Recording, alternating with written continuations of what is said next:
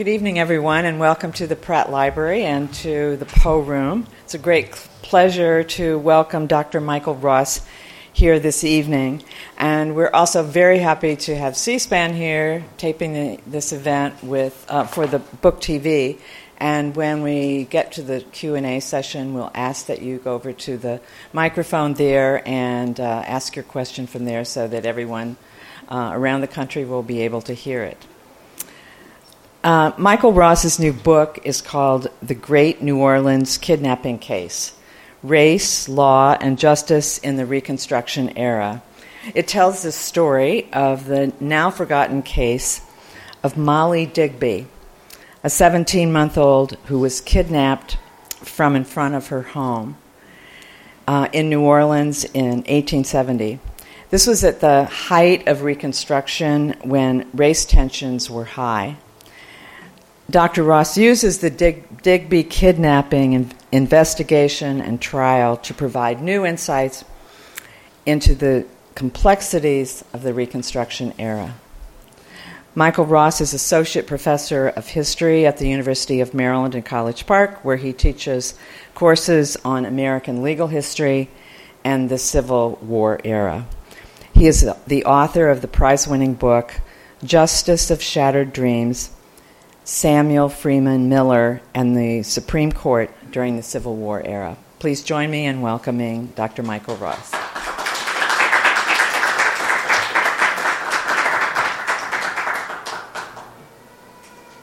Hi, good, evening. Uh, it's very nice to be here at the Enoch Pratt Library in the Poe Reading Room, surrounded by pictures of Edgar Allan Poe and books about Poe. Uh, and uh, Baltimore in many ways has a feel a lot like uh, uh, New Orleans, an old port city with traditions and a quirky and sometimes spooky history. And uh, I always kind of feel at home in Baltimore just as I feel at home in New Orleans, uh, and uh, where I lived for 10 years.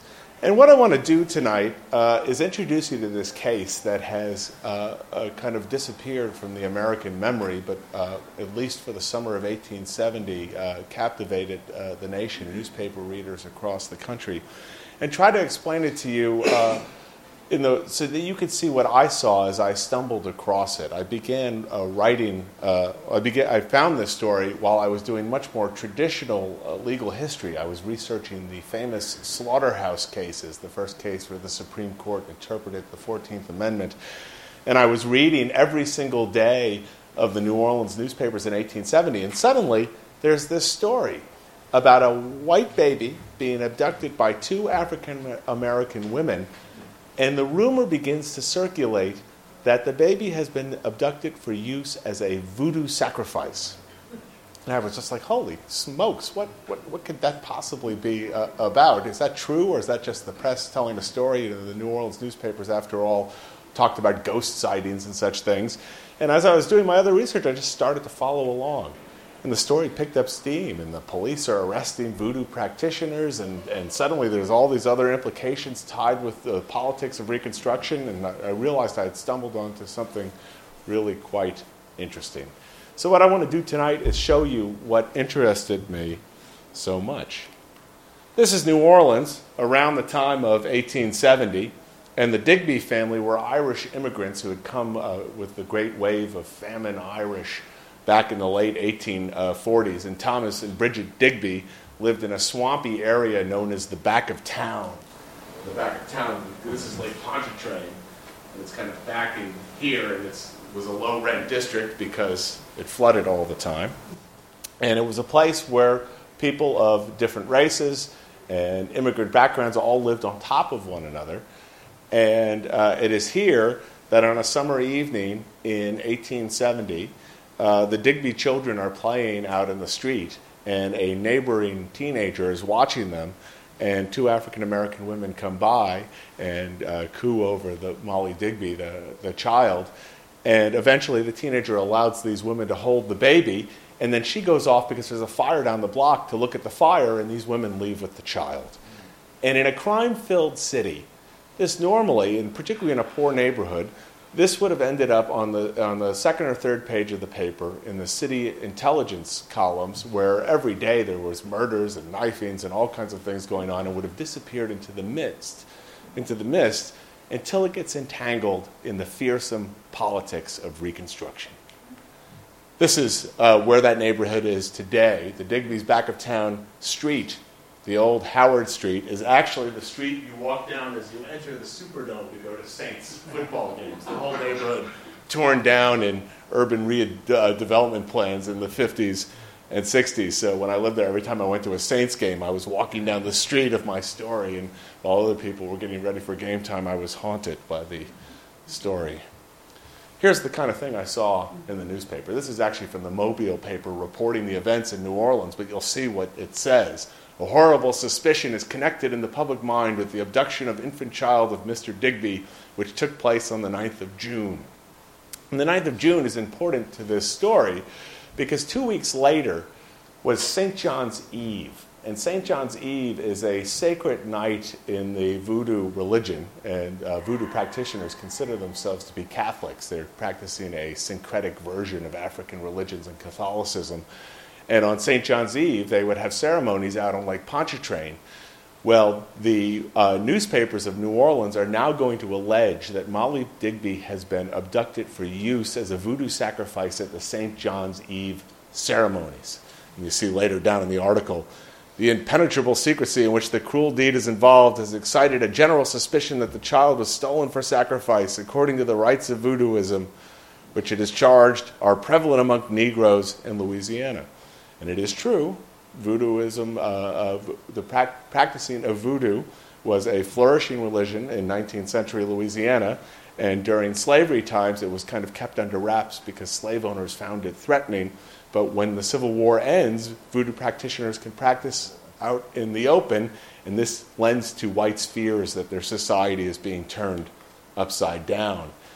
This would be a, this is a depiction of a voodoo ceremony that isn't too critical, but this is the next one is the one that you would see more often, kind of sensationalized depictions. This is out of a New Orleans newspaper. Superstition, depravity, depravity and lust locked arms at a voodoo dance that they were at the time.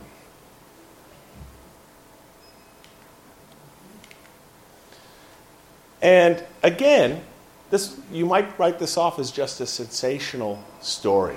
But I very quickly realized, particularly from the newspapers that were highlighting it, that the story was being used by the conservative white press. And by conservative, I mean people at the time who were opposed to Reconstruction.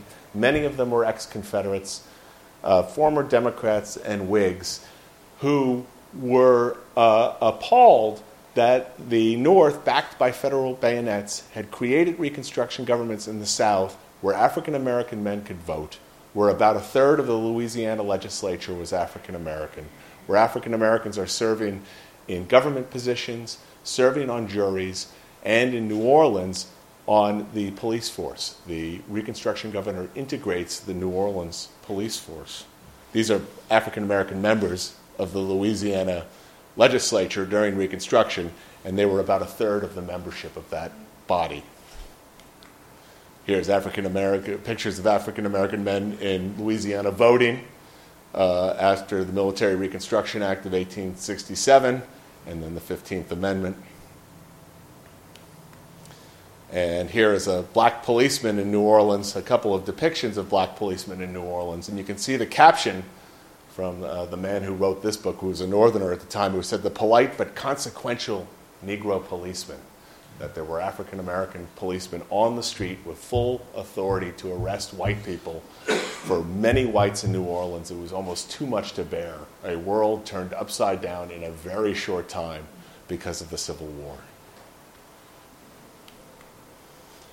This is a critical depiction of the New Orleans legislature, uh, of the Louisiana legislature at the time, where the critics of the legislature depicted it as a place where former slaves, in from the fields, illiterate, elected to office, run amuck in the legislature, along with poor uh, uh, whites from the from the uh, dirt parishes in the and, and, and the north of Louisiana, who they called scalawags, And this is a depiction that will later be depicted in the movie Birth of a Nation and still haunts the American imagination that somehow the Reconstruction legislatures were places where, uh, uh, that, where things had gone awry. So, as this case gets sensationalized, as the white press is arguing, this is what we can expect. Now that African Americans are free from slavery, over 10,000 moved from the plantations into the cities. Now that there's black policemen on the street who they suspect will wink and nod when uh, black people commit crimes against white people, the uh, newspapers will start to demand that the Reconstruction governor solve this crime.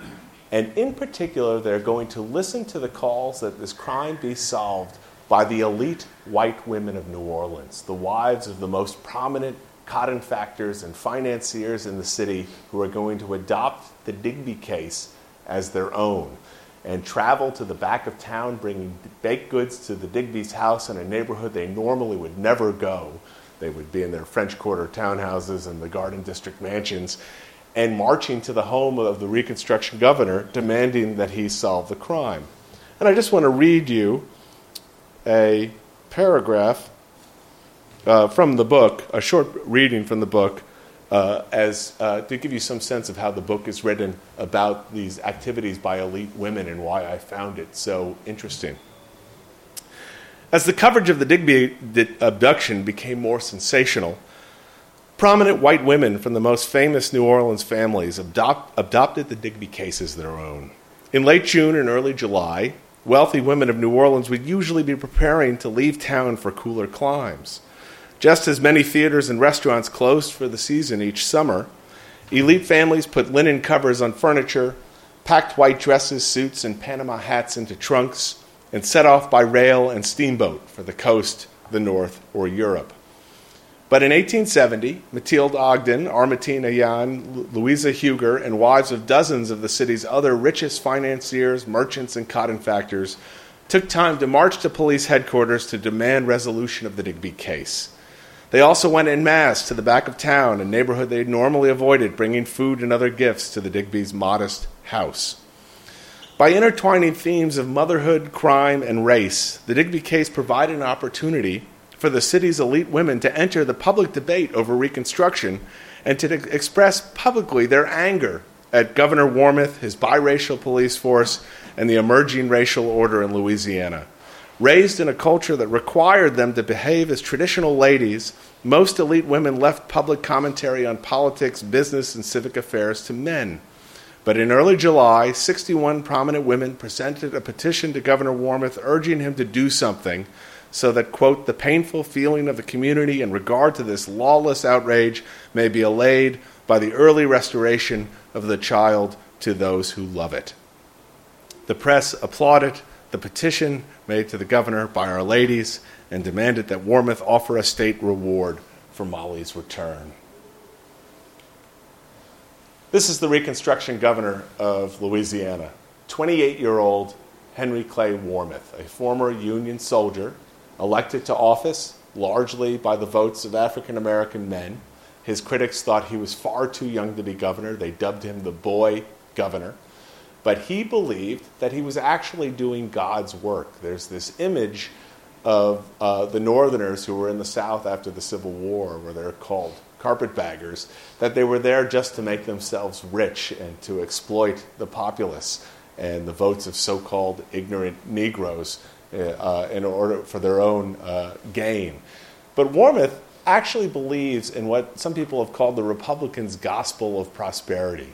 He believed that if these Republican governments could build public schools, repair the levees, finish the railroads, uh, macadamize the roads, and bring all kinds of improvements, that they could lure into the Republican fold uh, uh, economically minded businessmen who would realize that they, the Republicans were doing things that they had long called for, and that they might be willing to put racial animosity aside in return for economic development. This is Warmoth's goal.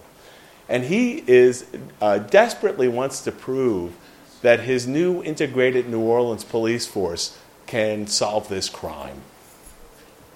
And he accepts the petition. He puts up a state reward for the return of Molly Digby that eventually goes up to $5,000, about $40,000 today, which is a lot of money after the Civil War. It's going to turn the Digby case into the Powerball of 1870, as everyone who sees an African American nanny with a white baby thinks they found the kidnappers of Molly Digby. And he has a group on his side that is going to make New Orleans and perhaps Mobile the places where many historians argue if Reconstruction was ever going to succeed, here it had the best chance.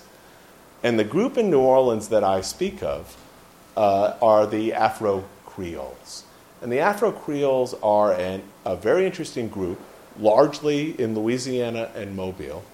They emerge from the uh, culture of French colonial Louisiana, where wealthy white men often had uh, uh, romantic uh, relationships with mixed race and black women.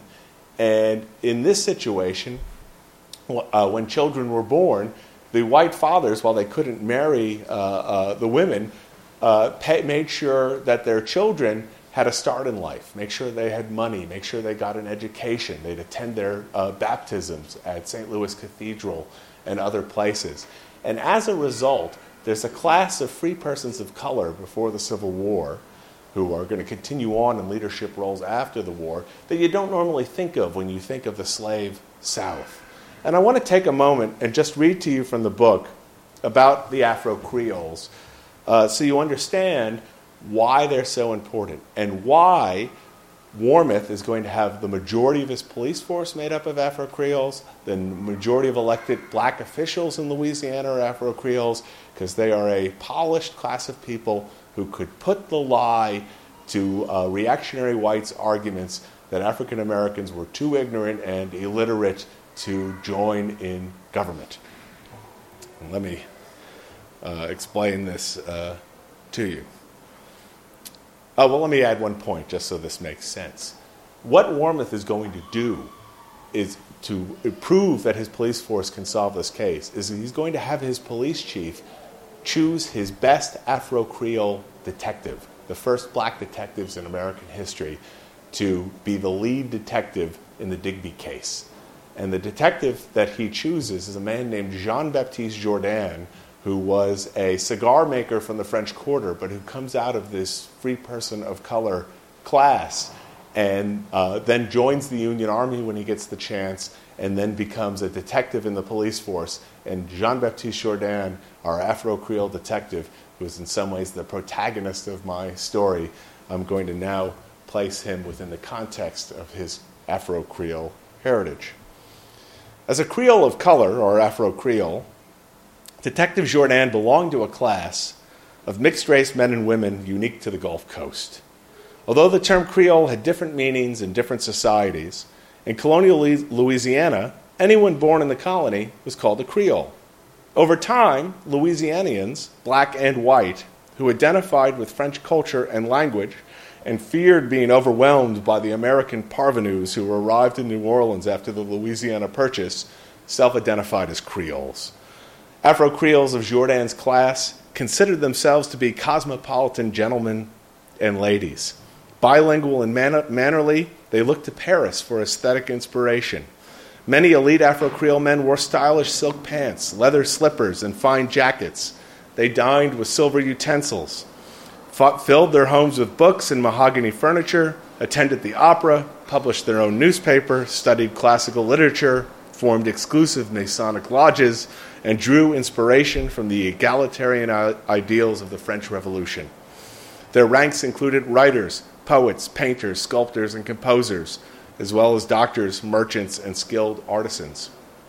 Although they constituted only 7% of the South's free black population in 1860, Louisiana's Afro Creoles held almost 60% of all the real estate owned by the region's free black people. Even under the slave regime, Creoles of color took great pride in the Francophone identity they shared with white Creoles. Both white and black Creoles practiced Gallic Catholicism, read French language periodicals, and relished wine, food served with rich sauces, and French colonial architecture.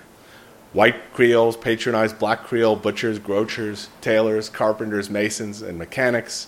They attended plays, cockfights, and circuses together, albeit on a segregated basis. And you get the idea. And Jean Baptiste Jourdan comes out of this class. And again, what Warmoth wants to prove is that the New Orleans police force had been previously a uh, largely a group of thugs, and every mayor that came in would turn the police force into uh, his private army, appointing uh, their supporters. And in the 1850s, when the Know Nothings controlled New Orleans, the anti-immigrant party, they filled the police force with kind of thugs who would beat up the Irish and the Germans and right after the Civil War, where briefly the ex Confederates take control, they fill it up with uh, the men from Henry Hays's brigade that charged up the hill at Gettysburg, but who were, uh, uh, you know, kind of virulently anti Reconstruction. Uh, and when Reconstruction begins, the police force now will get Afro Creoles along with white officers who are committed to Reconstruction, and the mannerly educated, polished, well dressed Detective Jourdan is exactly the person that Warmoth wants leading this investigation.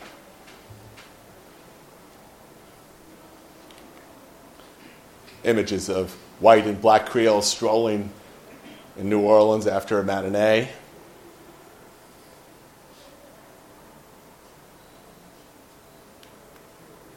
And this is the police chief of New Orleans, whose job it is to direct Jourdan and the other detectives in this investigation. Algernon Sidney Badger, uh, interesting to a Baltimore audience, he was part of the Massachusetts regiment that arrived on Pratt Street at the beginning of the Civil War uh, in response to Lincoln's call for volunteers that's attacked by a Baltimore mob, and they have to fight their way across uh, the city. And uh, Badger was a member of that regiment, so he knew how fearsome uh, resistance uh, could be one quick sidelight, and I had hoped he would even play more role in the story. Jourdan is my lead detective. One other detective that uh, plays an early role in the case, but then some reason vanishes, I just have to mention because it's so much fun, uh, is a detective named Jordan Noble, who's 72 years old. He was Andrew Jackson's drummer boy in the War of 1812. Uh, he's African American and goes on to be the drummer boy as a white New Orleans forces go and fight in the Seminole Wars and in the Mexican War, uh, and then uh, becomes an officer in the uh, uh Union Army uh, during the Civil War, and then becomes a detective. And early on, he and, and, and Jourdan go in disguise into black neighborhoods to try to get, get evidence dressed as like common laborers. Uh, but unfortunately, uh, Jordan doesn't conti- continue on in his prominent role in Jourdan, who's my, who's my guy. But Badger is, di- is directing the case. And again, people are now looking for any African American woman who is seen with a white baby. And all over New Orleans and the South, that had been uh, the condition of things uh, through all time. So everyone who now sees Uh, an African American woman with a white baby goes running to the police saying, I know where Molly Digby is. I want to collect the reward. So the newspaper fills with leads. Leads come in from Cincinnati, all over the place. At one point, they actually, there was a, a, traveling psychic in town, and this is an era where many people, including President Lincoln, who had had seances, Mary Todd Lincoln had him in seances in the White House to raise their dead son. They have a clairvoyant uh, who claims after a seance that she knows exactly where Molly Digby is. I'll let you read and find out uh, what happens. And uh, so you understand this is this is what engaged me. So you know I'm reading like kind of dry stuff that you would be interested in the you, the, the, the traditional legal looking for traditional constitutional cases, and suddenly I'm sucked into this story.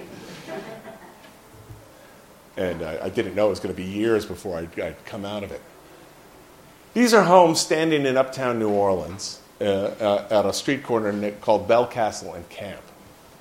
They are stand across the street from homes uh, that are, were central to my story, since torn down, but look exactly like those buildings would have looked. And this is what I want to tell you. I'm not going to tell you tonight what happens to Molly Digby. I want you to read the book to find out. I will tell you who the Republican Reconstruction government eventually accuses of having committed the crime. And they eventually commit of having accused of, of committing the crime two Afro Creole sisters, one who lived in Mobile and one who lived in the houses across the street from Needs. And those sisters ran a very interesting business. They were uh, proprietors in both cities of lying in hospitals.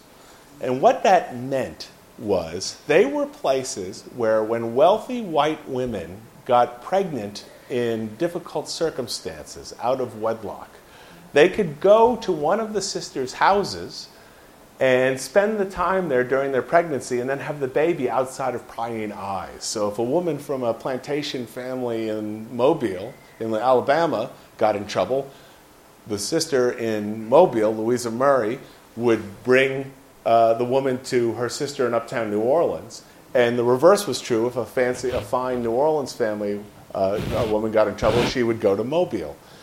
And the reason why they were able to pull this business off is because these, both of these women have exquisite taste. When at their trial, all the papers do is fawn over what they're wearing, how beautiful their hair is, how strikingly beautiful these women are, uh, and uh, how their homes were filled with rosewood furniture and paintings. So these were this is kind of an interesting business model where these women, uh, in a world where there were limited uh, career possibilities for African American women could use their refined Afro Creole sensibility uh, to create a special niche in the economy of lying in hospitals. And it is these women that get accused of the crime. And the trial is, in many ways, uh, what you think of as a classic uh, Southern courtroom drama standing room crowds in sweltering courtrooms, fanning themselves uh, but unlike the trials that you know from real life uh, and uh, stories like To Kill a Mockingbird, where the outcome of the trial is uh, predestined, Reconstruction makes this trial so complex that in many ways it is nothing like what a trial. Had the same trial happened shortly thereafter, during the era of Jim Crow, you know these women would get convicted. But what makes this trial so compelling is that you have an integrated jury. There are uh, uh, at least three Afro Creole men on the jury, so uh, a hung jury is a possibility. You have, once these women are accused of this crime by the Republican government, old lions of the uh, Confederate bar, uh, including Theodore Gaillard Hunt, who had been a Confederate general, uh, sign up to defend them. So you've got this unique world where the Republican government, which is the government committed to integration, is trying to convict these women who uh, they, they think are guilty of the crime in order to prove that their police force works. But at the same time, it's, they're going after two African American women in a way that when you know the history of Southern trials, uh, you're like, uh oh. So it's a very complicated situation, and it makes the verdict uh, one in doubt right until the moment when the foreman stands up uh, in the final trial, which takes place against the backdrop of the Mardi Gras parades, uh, to announce the verdict. And you, know, the whole time I, I was just like, "Has anyone ever written about this?" And I went and looked, and no one's ever written about this story. It's this is the first time this story has been told.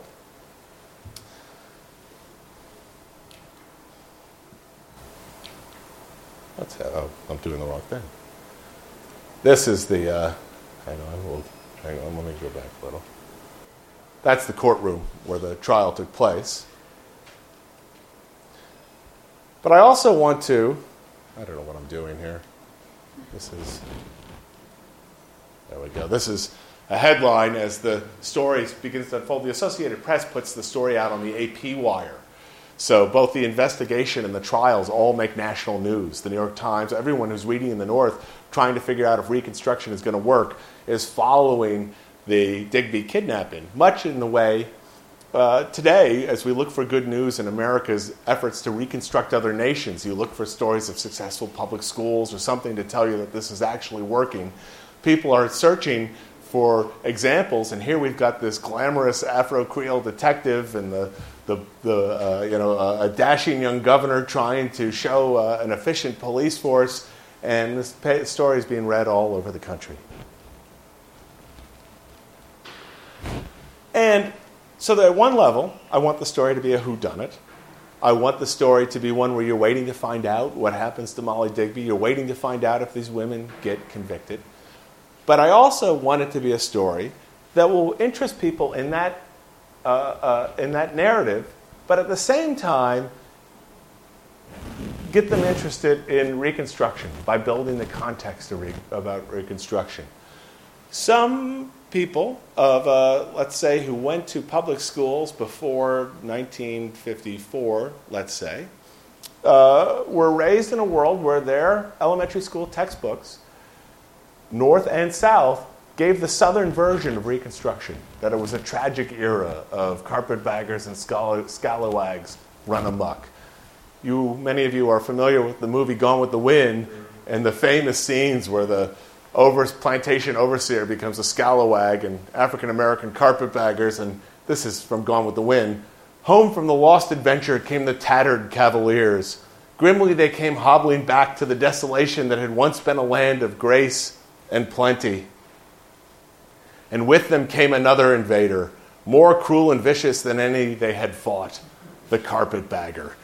And the carpetbagger, he's holding a carpetbag in the movie, is allegedly someone, uh, uh, uh, carpet bags were, were uh, in the era of railroad travel, a cheap bag made of carpet remnants that you could, so if you didn't have a lot of money, you could easily buy your luggage made out of carpet, and who had no money and came down to the South backed by federal troops to exploit the white South. And the story that historians have been telling since the 1960s, but still hasn't managed to remove root and branch the old vision in the American memory, is that the carpetbaggers, the free men, uh, uh, uh, the free persons who serve, it's a much more complex story. There are some examples of corruption, but there's lots of them who believe they're really, uh, uh, they're kind of evangelicals of Northern progress who really think they're bringing needed change to the South. And my story kind of helps reinforce that. And I hope to get people to read the book who may be still wedded to the old visions of Reconstruction and will get a more complex view. And again, I'm not doing anything uh, novel here. The alternative vision of Reconstruction as a noble experiment that failed um, it begins with W.E.B. Du Bois back at the turn of the century, but then it picks up steam with the work of Eric Foner and John Hope Franklin and Kenneth Stampp, and you know there's been American Experience documentaries, and somehow it, it doesn't sink in. Go to the Amazon reviews of my book, uh, and there's one reader after another says, "Wow, this isn't the story of Reconstruction we were taught in school." And it, it, so somehow, despite all of this work of historians, either uh, people still are wedded to the old view or they don't know anything about it. You know, ask, you know, I like uh, uh, people who love the Civil War. And, you know, I often go out and I see the reenactments and I talk to everybody, and they know every last detail of the Battle, Battle of Antietam and which flanking maneuver went where. But then you ask them what happened after the war, and they don't know anything. And uh, it's kind of, there's like this disconnect. The Civil War is important and we need to know every detail, but what happens afterwards, it seems murky. I don't really, what I hear, I don't like, so we're going to ignore it. And I think it's an extraordinarily compelling time, and I'm hoping uh, my book, where I'm trying to tell the story as a lived experience on the ground, brings that to life. This is, uh, on the left, is Harold uh. And uh, what I want to uh, do now, as, i as I'll start wrapping this uh, talk up, is when I started writing this story, I thought I was the only person alive who knew anything about it because no one had ever written about it before. It was completely forgotten. None of my colleagues in, in history departments knew anything about it. And then, as I started giving conference papers and other things, I started to get these emails and I got an email from a woman named Is- uh, uh, uh, Isabel Baquet in Atlanta, who is the family genealogist of the Baquet family, who turns out to be a famous New Orleans family. And in tracing her genealogy back, had realized that her family are descendants of Detective Jourdan and his father, Jean Baptiste Victor Jourdan. And Isabel and I started doing all the research to put meat onto the bones of these figures who had left very little historical uh, footprint And when you get into the history of Afro Creole families, it is extraordinarily complex and uh, uh, rich, and it takes tons of work to get the story just right. And I'm uh, uh, pleased that I uh, become friends with Isabel and her uncle Wayne, who have the famous New Orleans Creole restaurant family. Uh, and one of the other famous brothers is Dean Baquet, who's now the executive editor of the New York Times from New Orleans. And next week I'll be in New Orleans at their Creole restaurant Little Dizzy's, where we're having a book event with the descendants of Detective Jourdan, the first African American detective in history to make national news. On the right are descendants of the Digby family, of which there are many who are going to be coming to uh, uh, events as well. And uh, these are uh, members of the Digby family, uh, Susan uh, Golden Perkins and Gary Golden and others who live in Cary, North Carolina, which, as you might know, is a place where people have moved from all over the country because there's jobs in North Carolina. I think the acronym for Cary is City that Attracts Relocated Yankees, but it's also relocated New Orleanians. And these are two people who are two groups that were descended from the Digbys, didn't know each other, lived within a couple of miles of one another in Cary, North Carolina. And uh, we, I got them all together at a house, and they all pulled out these documents box full of family documents. And everything that came out of the box, I'm like, no way, no way. And this story has been kept alive. They, there's uh, all kinds of elaborate family theories about who orchestrated the kidnapping plot and why, which you'll read about in the book. And so I got in touch, I, I, I met them as well. And then I got an email uh, from a woman named uh, Sandra Gunther Clark and her father Jerry up in New York. And Sandra was working at a, a, a, business down near Wall Street and was in a stylish apartment on Union Square.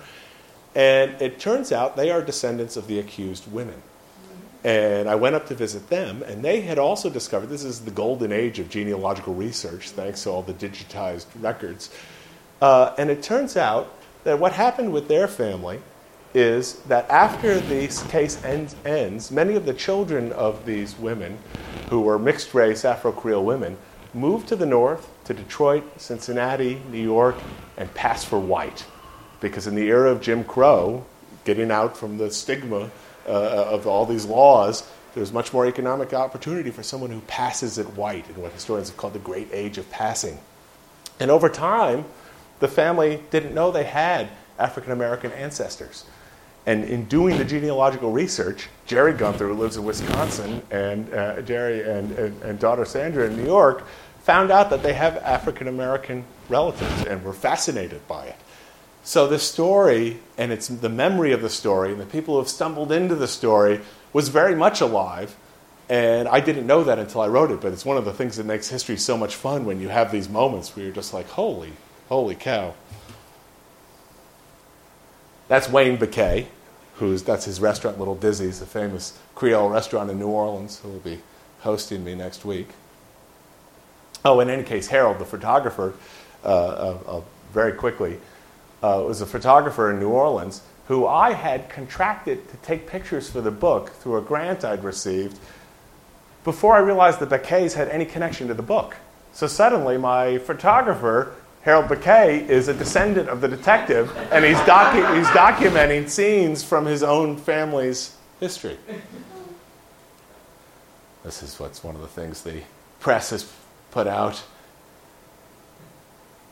Uh, but I'm hoping that in addition to being a whodunit that you'll enjoy reading, you'll also see the importance of the history and the, and the, and the layers of it and the, and the courtroom uh, uh, logistics, etc. I try to tell the story as a lived experience, which is what uh, I hope a good micro history does. So, I, I believe in a lot of things hanging out there, but the answers to anything you're still asking are in this book. But I'm happy to answer uh, any uh, questions from the, from the audience. Well, I know that you don't want to necessarily drop a Cliffy, but three questions. Number one, did they ever find the girl? Can't tell you. Okay, that answered that question. Number two, the um, Creole, African Creole women who were um, accused, um, what white families were they descended from? Uh, they were descended, uh, I, I, I uh, from the the, follow, the, the fathers. The let me put it this way: as far as we can ascertain, they are descendants of uh, uh, uh Augustine Follin, who came to the United States uh, from Haiti during the uh, after the Haitian Revolution. A lot of Haitian slave owners, but as well as kind of the mixed race class, move moved to North America and settled in Mobile. And as far as we can glean, they're descended from that class, but they're deeply immersed in the Afro Creole class of those two cities and their traditions. And the third question is your book going to be turned into an audiobook? It's a good question. Uh, Oxford University Press, if you're watching, please turn my book into an audiobook. Thank you. Thank you. Were you able to get the court records of the actual trial? Do they still exist? Excellent, excellent question. Many, some, some of the key pieces of the court records were missing, but other parts, good parts, were there. Uh, what I found is that the court uh, stenographers, such as they were, basically summarized what was going on. It would be, and really the best blow by blow accounts are in, from all of the reporters who I don't know how they did it because it's clearly different reporters at each of New Orleans' seven newspapers creating these transcripts, and each one's just different enough that you know somebody different is transcribing it, mm-hmm. but similar enough to know that they're all there. And they manage to take down these blow by blow accounts that run the next day in the newspapers. And those were really the best sources for what went on in the courtroom as a po- and the, the, court records are good. Lots of data about where witnesses lived, and you know, good official mm-hmm. data. Uh, but the, the newspaper transcripts were really the ones that brought the scenes to, to life. Thank you. What impact did this case have on the relationship between the Creoles of color, the free Creoles, and the white community? Uh, Allison, can you quickly state that you're a New Orleanian? And, I'm a New Orleanian. And a descendant of an Afro Creole family? Yes, I am. Yeah. Allison Pepin, yes. Yes, thank you. And, and the question again? So the question is, again, was did this case, what, um, this case, what relationships uh, did change from the Afro Creoles and the, the white population in the city. All right, here's the, the tricky part. Uh, there's a lot of mutual respect between the white Creoles and Afro Creoles in New Orleans that is deeply strained by the fact that so many Afro Creoles fight in the Union ranks, because mm-hmm. most of the white Creoles, including the famous General Pierre Gustave Toutant Beauregard, fight for the Confederacy and then continues to be deeply strained when the Afro Creoles join the Reconstruction governments. Yet you can still see in the trial transcripts, in their relationships, because they're related. You know, there's still this mutual respect, this mutual pride in their francophone traditions. What's going to happen, and I don't know that this case is the cause of it, mm-hmm.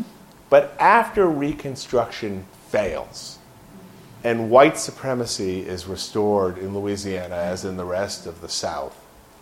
There is a push comes to shove moment as Jim Crow descends, where many non Creole whites uh, say to the Afro Creoles, you know, you're either with us, say to the white Creoles, you're mm-hmm. either with us or against us. Mm-hmm. You're, you're intermingling and everything is against every kind of rule that we're trying to put in here.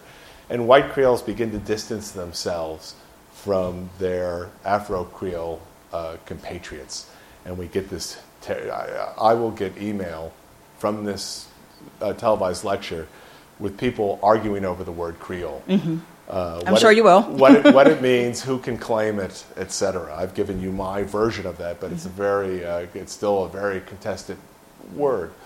Uh, and, uh, but I would argue that through the Reconstruction period, it's not clear that that split is going to happen. There's a brief moment where something happens called the Louisiana Unification Movement, where some white elite businessmen, including General Beauregard, convince a number of elite Afro Creole leaders to say they will abandon the Republican Party, join them in a new party com- committed to business called the, the Louisiana Unification Movement, and that the so called best men of Louisiana will now rule it completely collapses as the white Creole uh, members are lambasted by uh, non Creoles for, for doing it. Beauregard doesn't show up at their big meeting.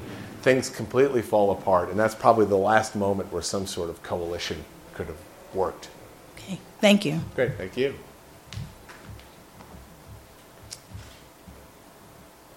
Other questions?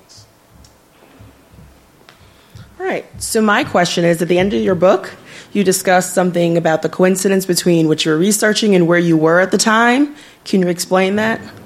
Yeah, again, uh, I was mentioning the, we're in the Edgar Allan Poe room, and I'm not much of a believer in the supernatural. But those houses I showed you earlier, there, are across the street from the home of the women that are accused. Uh, I found this story while I was living at, with my wife Ashley at 5229 Camp Street. And 5229 uh, Camp Street, and, and, uh, and, you know, I began with the story of voodoo kidnapping, and then we got to, I found where these women who were uh, accused were operating this line in, in hospital.